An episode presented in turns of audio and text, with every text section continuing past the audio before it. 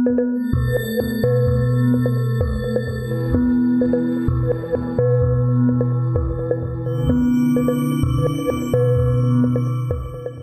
back to the History of South Africa podcast with me, your host, Des Latham. This is episode 119. The story of South Africa is incomplete without scrutinizing the kingdom of Lesotho, not only because geographic location means the mountains are part of our tale, but also because the entire region is intertwined like lovers or wrestlers or snakes that are hell bent on eating each other. Sorry about this graphic description, but by the time you finished listening to this episode, I'm sure you'll agree with the somewhat over the top analogy. We must step back from where we left off last episode, 1835, beginning of 1836, just to understand who King Moshoeshoe was and what he means today. During his dramatic youth, events among the northern Nguni who lived below the mountain escarpment were going to impact the people who we now call the Basotho. Before these sudden surges of people and the destruction caused by the Ndebele and the Ngwane, the people of the Caledon Valley and into the hills above lived in small segmentary chiefdoms, where the chiefs made political decisions after consulting councillors and headmen. The wars of Zwide, Dingiswayo, Senzangakhona, and Shaka, then Dingaan after him, had profound repercussions throughout the entire region, as you heard. For some on the Highveld, the effects were catastrophic. Matiwane of the Ngwane had fled north as Shaka expanded his control, leaving his home along the Umfolozi River and then attacking the Hlubi, who lived at the source of the Tugela River on the highlands. Some of these defeated Hlubi made it to Hintsa, as you've heard, in the Xhosa land, and by 1835 had marched into the Albany district seeking refuge as Mfengu. Small world, they say. Matiwane continued attacking homesteads on the Highveld, joined later by Mzilikazi. The first Basotho to feel the pain of these attackers were the Tlokwa and the Sia people. They lived along the Wilge River and had been living there for over 100 years. But it was easy to enter their land from the source of the Tugela, the upper Tugela Valley, because the escarpment is lower in that area. These two people, the Tlokwa and the Sia, shared a common lineage known as the Katla and intermarried. When the first Mfecane invasions began, Sikonyela was the chief of the Tlokwa line known as the Mokotleng, but he was a youngster still in his teens. The real boss, as was often the case, was the regent's mother, Mantatisi. For a woman to rule in Sesotho custom was rare, but apparently Mantatisi was an exceptional leader, loyal to her own patronage. Born as a seer, she employed seer counselors and had Sikonyela brought up by her brother. Then she initiated Sikonyela into a seer, Lebolo. Relations with the Hlubi were somewhat strained and worsened when the Hlubi began running away from the Ngwane. Basotho oral tradition and historical records paint a brutal time that followed shortly afterwards. Mantatisi had allowed a Hlubi man called Mocholi, who had married a sister of Hlubi leader Mpangazita, to settle in her country along with a few hundred of his followers. But Sikonyela had attacked Mocholi around 1817, killed him, and hacked off his brass collar as a trophy. A short while later, Mpangazita fled from the expanding Zulu and fell upon the Tlokwa and the Sia, seizing all the grain and cattle and driving them from their homes. Matiwane of Ngwane attacked Mpangazita shortly afterwards. It was a real mess and the beginning of the Mfecane. By 1824, three main raiding peoples, led by Mantatisi, Mpangazita, and Matiwane of the Ngwane, were devastating the Caledon Valley, into which the Trek Boer wheels were going to crunch the bones in 1836. Mantatisi got around all right.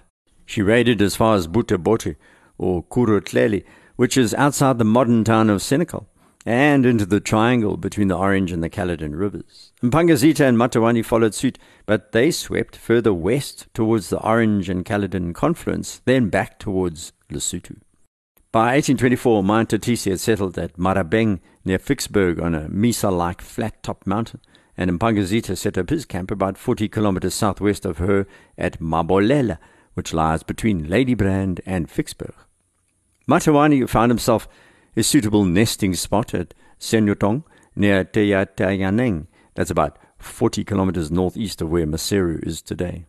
Needless to say, the proverbial town was too small for the three of them, and in 1825 an extraordinary five-day battle broke out on the right bank of the Caledon, and Mpangazita was killed. It's into this fractured society that Moshoeshoe had been born. isolated and conservative, the culture of the region utterly disrupted. Fields were not being cultivated, and entire ruling family lines had been destroyed, vanished into the southern African air. Virtually every Mosotho had been driven from their homes, subjected to suffering and deprivation. Human remains littered the landscape, and would be found on that landscape for at least another fifteen years. Crunch, crunch, went the ox wagons in 1836. These were the symbols of the disintegration of organized life. Lopsided stone cattle kraals remained, along with crumbling homesteads bereft of people. It was only now that some of these starving people turned to the most horrific of customs cannibalism.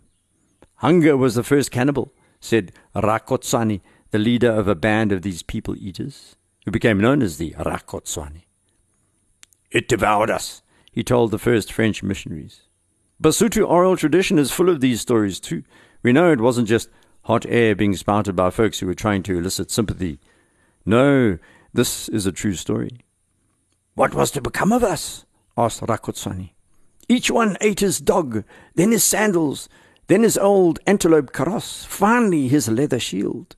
It's only a small leap from starvation to cannibalism, they say. Then terrible dysentery forced everyone to leave the cave frequently, and outside Hyena would take you and drag you to her young. Then we started to rush upon people and devour them, he told a terrified missionary. One of the cannibals who took the greatest pride in eating men, women, and children was Larimo, who killed so many that the others killed and ate him. These people admitted they were horrified by what they were doing. Our heart gnawed us from within, said one which was an ironic description considering the topic. Some Basotho fled as far as the Cape Colony, and here the cannibal stories began to resonate, becoming the main story about the people who lived in these hills. But not everyone was committing these heinous crimes.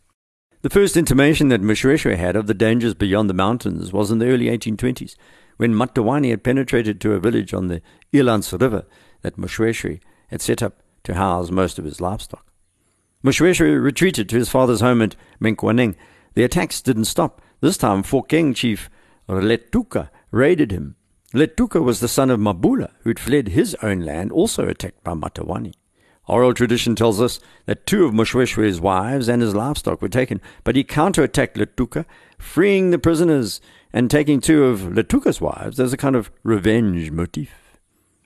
What really differentiated Moshoeshoe from the other chiefs of this time was his ability to be diplomatic. He wasn't beyond paying tribute to keep more violent chiefs away, including Mpangazita and Matiwane.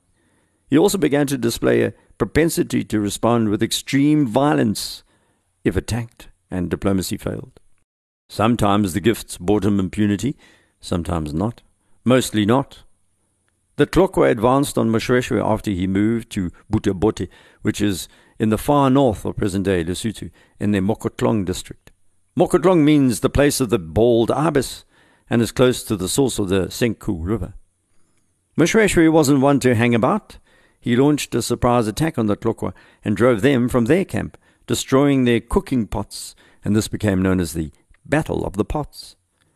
Unfortunately, Moshoeshoe had underestimated the Tlokwa, and they counter-attacked, driving him south to his father's village at Menkhoaneng, where the Tlokwa then caught up with him again. So father and son fled deep into the Maloti Mountains, where they barely scraped together a living, mainly scavenging food from indigenous plants. Soon, however, Moshoeshoe and his father put together a plan and managed to recover their village at Menkhoaneng from the Tlokwa. Moshoeshoe then made it home to Butha-Buthe, which is a mountain with a flat top, as many are in this part of Lesotho. It's a sandstone hill about 300 feet high. The summit is about four square kilometers in size.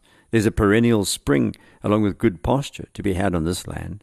It was regarded as a formidable and natural fortress, but could be overcome through the southern side, where a neck joins the mountain to the main Maloti range. Moshoeshoe and his followers lived in a vast cave just below the summit of Butha-Buthe and on its south side. Then they built a village on top. Throughout this period, the future Basotho king faced opposition from his counselors, who said that only the San lived in caves, the Bushmen, and the Basotho despised the San. The feeling, of course, was very much mutual. This was a time of extreme chaos. Young Sikonyela of the Tlokwa then announced he was going to attack Moshoeshoe's father Mokotshane, who led a group of people known as the Mokoteli. Old man Mokotshane had had enough of this fighting business and then handed over the control of the people to his young and extremely energetic son Moshoeshoe, and this is where his story really starts. Mokotshane and his other sons, Makabane and Bosholi, joined Moshoeshoe at Butha-Bothe. Moshoeshoe had built his village on the north side of the most accessible pass by now, and his brothers then defended the other passes. Meanwhile, his half-brother Mohale arrived to help out, and all began improving the defenses, including building large stone walls across the access points and inviting the local Lingaka doctor to sprinkle his medicines along the pass. Both the rocks and the meds appear to have an effect. Sikonyela besieged the family and their supporters on this mountain redoubt for three months, even after other Tlokwa arrived, including Sikonyela's uncle Letlala and a chief called Nkatle. This was going to be a close run thing, this siege. After two months, the defenders had run out of most of their food and the cattle began to die. The Tlokwa destroyed all their crops and prevented the herds from coming down the mountain, and Moshoeshoe resorted to various ruses and tricks. Aware that Sikonyela was paranoid, he sent an old woman who carried a magical scarecrow who tried to shoo away the attackers, but the Tlokwa may have been paranoid, but they weren't stupid. The problem for Sikonyela was Chief Nkatle, who'd taken up position on the western side of the mountain. Moshoeshoe managed to convince and cajole Nkatle to allow the Mokoteli cattle down to eat and drink in the pasture below. This bought Moshoeshoe time, and he sent an emissary to an Nguni chief called Sepeka, who decided that Sikonyela was indeed in a weak position. One night in May 1824, Sepeka rolled into Sikonyela's camp, killing many of the Tlokwa, and the siege was thereby lifted.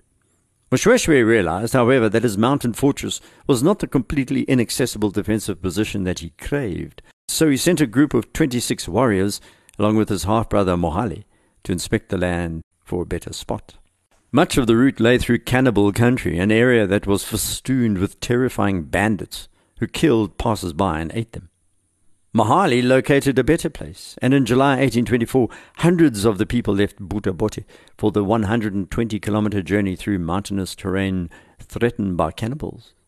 It took them three days, including a freezing night on the Lepetu Pass, where some of the older people and the pregnant women and children were attacked by a cannibal band. Rakotsani was back. Moshoeshoe's rescue party freed most of the women and children, but the cannibals had caught his grandfather, Peete, and ate him. What an horrifying vision, and this experience was part of what made Moshoeshoe so difficult to fight later when the British and the Boers met him. The intensity of this period also caused Moshoeshoe to reflect on the meaning of life, and of all the Southern African chiefs, he was one of the more responsive when it came to the missionaries' messages of salvation. Having a grandfather eaten by local cannibals tends to lead to intense soul searching, some would say. Eventually, this group of refugees arrived at a mountain that Mohale had identified, and stones were smeared with special protective medicine, then driven into the ground at the tops of the passes. And the sites were selected for his cattle kraal, his lekotla, as well as his personal hut. Moshoeshoe reflected on what to call this imposing mountain and settled on the name Thaba Bosiu, mountain by night, because he and his people had arrived there in the evening. And just because we're dealing with our history, it must be said that this place was going to gain quite a name, helped along by Moshoeshoe's clever narrative, his propaganda, if you like. He often told people that the mountain was magical and at night would somehow grow larger. Well, generally speaking, if you approach a mountain at night and look up, it always appears larger than during the day. Another interesting fact is that sound is amplified in strange ways by mountains, adding to the mystery of the steep slopes. Thaba Bosiu is another of the mesas, the flat-topped mountains so famous across this region, and lies in the valley of the Little Caledon River, 25 kilometers east of its junction with the Caledon itself. The mountain is detached from other hills. It rises over 350 feet from the valley, with sheer cliffs along its sides that are up to 40 feet high. There are six passes, but they are more like fissures in the rock than real passes. They are very steep, very narrow. Not a place you want to be scrambling up as Basotho lob rocks onto your head. Its summit is more than four square kilometers in size, and there are a number of perennial springs with good pasturage. Sikonyela was not to be thwarted, however. He pitched up and built his home on a nearby mountain called Marabeng. Moshoeshoe, however, had an incredible ability to read the landscape and to understand the broader significance of locations. By choosing the left bank of the Caledon River, it meant the attackers would first have to cross this significant geographical feature to get to Thaba Bosiu, whereas Sikonyela's fastness was on the right bank. And Thaba Bosiu was concealed behind the Berea Plateau among the foothills of the Maloti Mountains, whereas Marabeng stuck out like a sore thumb, particularly exposed to the invaders who continued to sweep in following the course of the Caledon Valley. The Maloti Mountains were also a great place of refuge, and Moshoeshoe stored his surplus livestock there inside hidden valleys, unseen by roving bands of thugs. Moshoeshoe was 38 He'd found his home and lived on Thaba for another 46 years, presiding over a remarkable expansion, consolidation, and defense of his people. And when he died, he was to be buried there. But there's a lot of life left in Moshoeshoe at this point. Matiwane the Ngwane, meanwhile, was building a new composite kingdom in the Caledon Valley, similar to what Mzilikazi was doing in the Transvaal. Matiwane had defeated the Hlubi and dominated all Nguni and Basotho people he had conquered. He was trying to turn his other neighbors into vassals, and Moshoeshoe's Mokoteli clan living on Thaba Bosiu served his purpose. They shielded him from attacks by northerners. There's a lot of water under the Caledon River Bridge. Moshoeshoe had secured the value of this little Caledon, which had been occupied by Basotho under None, who was of the Ntsani lineage. None had ousted the previous inhabitants from Thaba Bosiu area and Moshoeshoe's brothers Posholi and Makabani then launched a raid on None's sorghum fields. He responded, seizing Mokoteli cattle, and a series of attacks and counterattacks took place until Moshoeshoe routed None in a battle and took control of the valleys around Thaba Bosiu. There was a great deal going on around the Caledon in the period just before the trekkers rolled in. Moshoeshoe was also in dispute with Maketa, who had been driven south from his home in northern Lesotho by Matiwane and then settled south southeast of Thaba Bosiu at a place called Tlotle. It's called Roma today. Moshoeshoe's mountain fastness became known as a retreat for all those suffering these raiders, and new adherents arrived swiftly. Mokakalani, who hated his brother Sikonyela of the Tlokwa, Korbani, chief of the Marabi section, Leteli, who'd been driven from Hlohlolwani mountain, Clocolan, as it's known now. Moshoeshoe respected Leteli and made him a counselor. Soon Thaba was full of numerous individuals and family groups of humble and important origins, all attaching themselves to the chief of the mountain by night. Some were Basotho, some were Nguni, including the Hlubi. Perhaps the most important person who arrived now was Tsapi, a diviner known for his astute and accurate observations. He was Nguni, not Basotho. Exactly from where was a matter of conjecture. He was one of these mystical people that we hear about in world history. A person who has gifts of prophecy, extremely intelligent wielders of knowledge who have a hold on men and women of power. Tsapi told a group of his followers during the siege of Butha-Buthe that in six days' time new enemies would attack Sikonyela and defeat him. He purposefully did this within earshot of Moshoeshoe. He was proven correct. He also said that the Basotho would move south to occupy another mountain, and when they moved, he sat with Moshoeshoe one night and said to him, All the black races will be broken in by you. Which is pretty true. Tsapi lived alongside Moshoeshoe, a trusted confidant, until his death in 1871, and Moshoeshoe never embarked on any raid or military expedition without first consulting Tsapi, who many believed actually had some kind of mystical hotline to Moshoeshoe's ancestors.